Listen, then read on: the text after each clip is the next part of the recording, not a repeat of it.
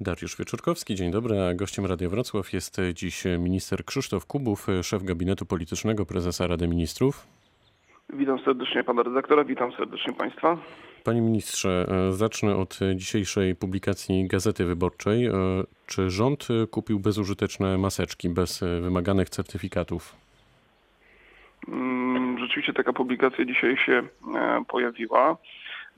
I też potwierdzam jedną rzecz, że e, zdarzyło się w zakupach, e, które zostały zlecone przez pana premiera w momencie, kiedy zaczęła się epidemia koronawirusa. Zlecone zostały zakup takich maseczek przez różnego rodzaju podmioty Skarbu Państwa. Przypomnę, że miesiąc marzec i kwiecień to duży kryzys w ogóle, jeśli chodzi o, o mm, posiadanie takich maseczek nie tylko w Polsce, ale, ale w całej Europie i na świecie. Mm, I rzeczywiście tutaj były wszystkie ręce na pokład, żeby mm, te maseczki jak najszybciej pozyskać. E, pamiętamy doskonale, jak też e, no, społeczeństwo, ale też i opozycja atakowała rząd za to, że że tych maseczek nie ściąga. No ale przypominam właśnie, to był taki kryzys w ogóle posiadania e, tego typu sprzętu medycznego e, nie tylko w Polsce, ale i e, w Europie i na całym świecie. Mm, I rzeczywiście w tych różnych partiach, które które przychodziły do Polski sukcesywnie, zdarzyły się też takie, które nie spełniały wymogów, nie były właściwie Jak dużo? Jak dużo proporcjonalnie, ja, procentowo? Ja myślę, że to, to nie jest jakaś tam e, procentowo, mm, znaczy może i duża, nie duża, myślę, że to było kilka procent e, tego typu e, sprzętu. Natomiast warto podkreślić, że mm, to nie tylko mm, polskie podmioty zostały oszukane, ale też i w Europie takich przypadków, takich producentów, którzy oszukali z Chin przede wszystkim, było bardzo dużo. Też oprócz, tak jak Pan wspomniał, KGHM-u, też e, inne podmioty, Wielka Orkiestra Świątecznej Pomocy e, zamówiła e, tego typu maseczki i też nie spełniały norm europejskich. To co dalej, panie ministrze? Czy te maseczki będą znaczy, teraz zwrócone? Co się z nimi dzieje? Znaczy na pewno polski rząd, z tego co ja przynajmniej mam, mam wiedzę, nie, nie, te, tego typu maseczek nie przyjmie. No i bezpośrednio podmioty, które te maseczki zamawiały, będą miały roszczenia co do firm, które, e, od których te maseczki kupiły. No to jest normalna, standardowa procedura. Pewnie będzie też zawiadomienie do prokuratury w tej sprawie. No to już nie chcę rozstrzygać tego, jak się e, poszczególne podmioty, które e, takie maseczki zamówiły, zachowają, ale zakładam, że to, to powinna być pewna standardowa procedura, mieć roszczenia, bo zostały oszukane, więc no, to się zdarza. Natomiast przypominam jedną rzecz, że to, tak jak wspomniałem, wszystkie ręce na pokład.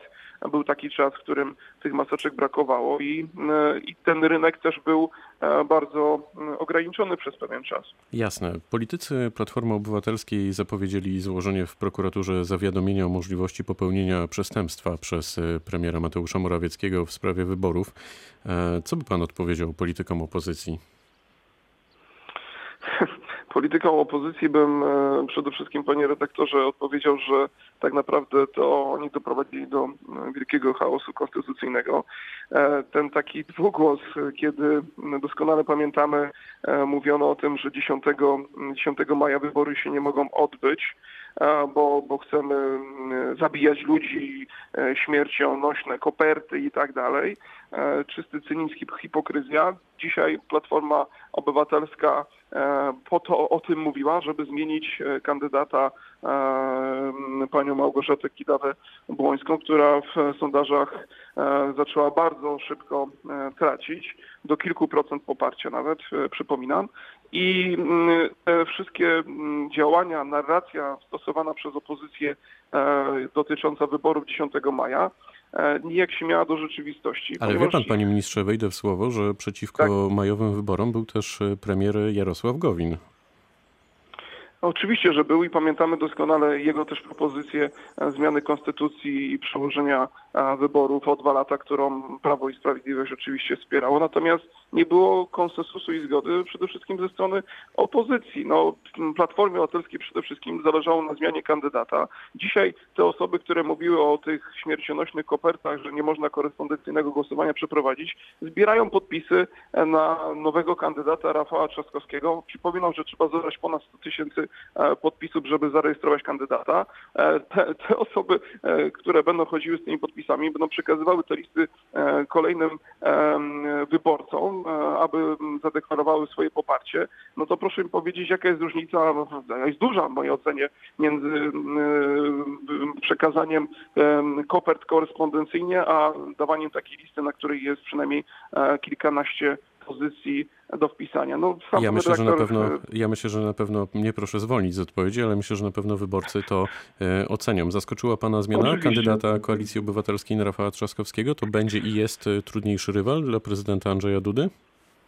Znaczy, po, pierwsze to, mm, no, to widać było, że to jest taki akt desperacji ze strony e, Platformy Obywatelskiej, żeby zachować jeszcze sondaże jako partia, jako organizacja E, no, sam pan 4% poparcia e, dla kandydatki, która jeszcze 2-3 e, miesiące temu w sondażach miała mocno ponad 20%, no to dla, dla partii politycznej, to opozycyjnej, największej partii politycznej, no to był swoisty dramat. Jeśli chodzi o, o mm, kandydata Rafała Trzaskowskiego, no my przede wszystkim mamy takie dwie wizje Polski, tak? Jedna, którą reprezentuje między innymi kandydat e, koalicji obywatelskiej Rafał Trzaskowski, koalicji 67, jak my też o tym bardzo mocno wspominamy. E, to taki sposób myślenia o Polsce, mm, którą prezentował między innymi e, pan Arłukowicz, to mentalność, która E, jakby każe się nagrywać e, z osób, które e, brały 500 plus, bo przypominam, że, że pan Trzaskowski nazywał 500 plus rozdawnictwem. Ale to też założenie, że trzeba Polakom zabrać to, co zostało im dane, sprowadzić Polskę z powrotem do jakiegoś rezerwoaru taniej siły roboczej i twierdzić, że tak jak minister Rostkowski mówił, pieniędzy nie ma i nie będzie. My oczywiście takiej wizji się przeciwstawiamy. E, kandydat, jakim jest Andrzej Duda, e, ma wizję prezydentury dla, dla wszystkich, który dba o e, Polaków niezależnie od tego, skąd pochodzą, gdzie się urodzili, gdzie się wychowali, ile zarabiają i, i gdzie mieszkają. To taka prezydentura, która stawia na zrównoważony rozwój i każe też jakby każdy obywatel ma się czuć taki współdecydujący, jeśli chodzi o nasz kraj. A kiedy, panie ministrze, e, wybierzemy głowę państwa? O jakim terminie możemy myśleć? Mówimy, podkreślamy to, że całkiem realny termin to jest 28 czerwca. Oczywiście e, to też jest w dużej mierze zależne od e, prac Senatu. Liczymy na to, że, że, że Senat, jeśli chodzi o. Ucieka nam pan, ucieka nam pan z telefonem. Halo, halo. Teraz halo. się słyszymy. Mhm. E, y, mówię o tym, że też będzie zależało oczywiście od, od prac Senatu. Im bardziej będą, e, im szybciej będą postępować, tym jest szansa, że tego 28 czerwca e, wybory przeprowadzimy. To ile czasu na zebranie tych niezbędnych podpisów, tych 100 tysięcy, o których pan powiedział, będzie miał Rafał Trzaskowski i jego sztab? No ja myślę, że to właśnie jak wspomniałem, to zależy od pracy Senatu, natomiast zakładam, że nie mniej niż tydzień. Eee, nie mniej niż tydzień, tak? Tak, tak zakładam, no bo to zależy oczywiście od, to zależy oczywiście od e, prac Senatu. No, w Senacie oczywiście, przypominam, e, rządzi e, opozycja, więc to od niej tak naprawdę zależy, jak duży, jak, jak długo będzie można E, te podpisy zbierać. Zmiana kandydata oznacza, że wydrukowane karty do głosowania stały się bezużyteczne. E, co teraz? Ile to wszystko kosztowało ich e, przygotowanie i wydruk? Mm, zmiana kandydata to rzeczywiście jest też w jakiś sposób odpowiedzialność opozycji, a szczególnie Platformy Obywatelskiej, która wygenerowała te koszty, tak? My, ja przypominam, że... Ale to nie opozycja, że... panie ministrze, podjęła decyzję o wydruku tych kart nie opozycja e, podjęła decyzję o wydruku kart, natomiast przypominam, że e, terminowo wybory zostały ogłoszone 10 i można było je przeprowadzić 10. Natomiast no, opozycja tutaj e, zastosowała obstrukcję i wraz z samorządami uniemożliwiła przeprowadzenie tych wyborów 10. A jak już wspomniałem wcześniej, było to tylko i wyłącznie po to, aby zmienić e, kandydata z e, Małgorzaty Kidawy-Błońskiej na Rafała Trzaskowskiego. I te wszystkie, e, te, ta cała narracja dotycząca bezpieczeństwa przeprowadzenia wyborów się miała właśnie do rzeczywistości. To, co, o czym wspomniałem, chociażby zbieranie podpisów pod nowym kandydatem i ratowanie sondaży wyborczych i poparcia procentowego dla Platformy Obywatelskiej, więc ta odpowiedzialność jest przede wszystkim po stronie po stronie e, opozycji, żeby generowała koszty dotyczące przygotowania e, wyborów. Każdy odpowiedzialny rząd w przypadku konstytucyjnych terminów powinien zrobić wszystko, aby takie wybory do samego końca starać się zorganizować. Panie ministrze, to gdzie dziś jesteśmy w walce z koronawirusem? Czy z Waszych danych, z Waszych informacji wynika, że już najgorsze za nami?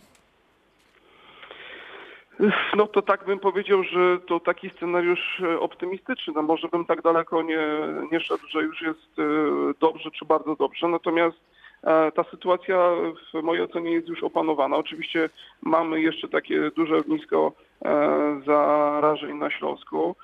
Natomiast tam sukcesywnie i zarówno górnicy, jak i ich rodziny są badani. E, i zakładamy, że na przestrzeni dwóch tygodni mm, ta sytuacja na Śląsku zostanie już całkowicie opanowana, a wierzę w to, że nawet już do końca e, tego tygodnia będziemy mieli dziennie poniżej 100 e, przypadków, co będzie można stwierdzić, że ta sytuacja będzie dobra.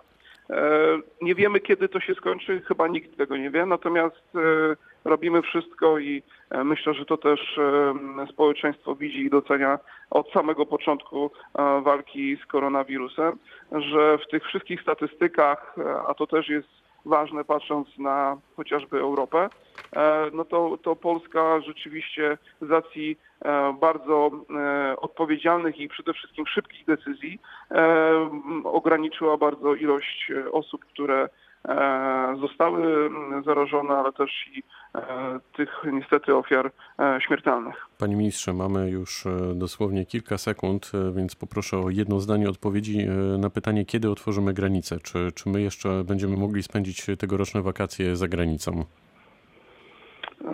Okres wakacyjny to jest okres, można by powiedzieć, do końca sierpnia przynajmniej, więc wierzę w to, że że te granice uda się uwolnić, ale też i że e, każdy z nas e, będzie mógł skorzystać e, z urlopu, z wakacji, chociaż nie ukrywam, że zachęcam do tego, żeby te wakacje spędzać w tym roku w Polsce, nad polskim morzem czy, czy w polskich górach, nad polskimi jeziorami. Tym bardziej, że branża turystyczna no, bardzo ucierpiała, bardzo ucierpiała na na, na tym koronawirusie. E, natomiast Musimy kończyć, będzie, panie ministrze. będzie otwarta, to, to, to sytuacja jest dynamiczna. Myślę, że będziemy komunikować w najbliższych dniach, może tygodniach. Minister Krzysztof Kubów, szef gabinetu politycznego prezesa Rady Ministrów, był gościem rozmowy Dnia Radia Wrocław. Bardzo dziękuję za spotkanie. Dziękuję bardzo, pozdrawiam serdecznie. Pytał Dariusz Wieczorkowski. Dobrego dnia.